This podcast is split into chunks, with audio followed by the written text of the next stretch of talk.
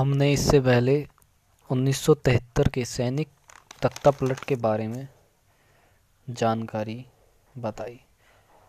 अब हम उसी देश चिली में लोकतंत्र की वापसी का ज्ञान लेंगे। पिनोशे जो कि आइंदे को हटाकर देश में अपना राज्य स्थापित कर चुका था, उसने उन्नीस सौ अट्ठासी में एक जनमत संग्रह कराने का फैसला किया, क्योंकि उसे लगता था कि लोग उसी के पक्ष में मतदान करेंगे। लेकिन चिली के लोग अपनी लोकतांत्रिक परंपरा को भूले नहीं थे।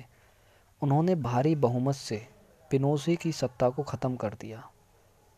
इससे पिनोशे की राजनीतिक सत्ता के साथ साथ सैनिक सत्ता भी हाथों से निकल गई। जैसा कि आइंदे ने अपने आखिरी भाषण में उम्मीद जाहिर की थी कि वह सच्चा लोकतंत्र फिर से आएगा, वो जो उम्मीद थी वो उनकी सही साबित हुई। चिली की जनता से देशद्रोह करने वाले अपराधियों को उनके किए की सज़ा मिली।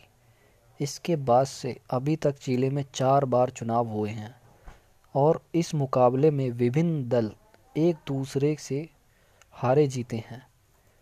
शासन में सेना की भूमिका धीरे धीरे ख़त्म होती गई। राज कर रही सरकार ने पिनोशे के राज में हुई गड़बड़ियों की जांच के आदेश दिए हैं। इन जांचों से ज्ञात होता है कि पिनोशे सरकार सिर्फ क्रूर ही नहीं थी, उसने भारी भ्रष्टाचार भी किया था। पिनोशे सरकार ने जनरल बैसेले की पत्नी के साथ और उनकी बेटी के साथ बहुत बुरा व्यवहार किया था और उन्हें जेल में डाल दिया था। लेकिन आज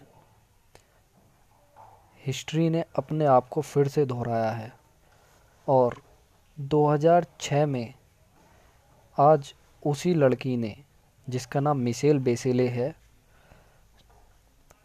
जिसे पहले जेल में डाल दिया गया था, आज दो हज़ार छह में उन्होंने चिली की सत्ता को संभाला है।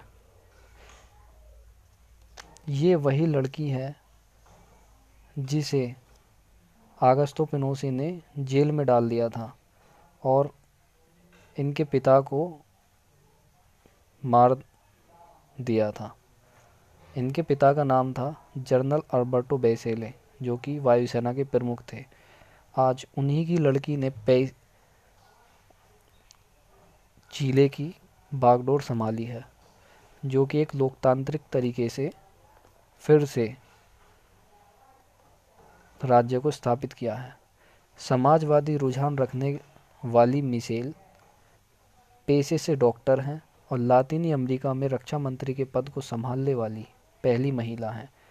राष्ट्रपति के चुनाव में उन्होंने जिस व्यक्ति को मात दी, उसकी गणना चिली के सर्वाधिक अमीर व्यक्तियों में होती है।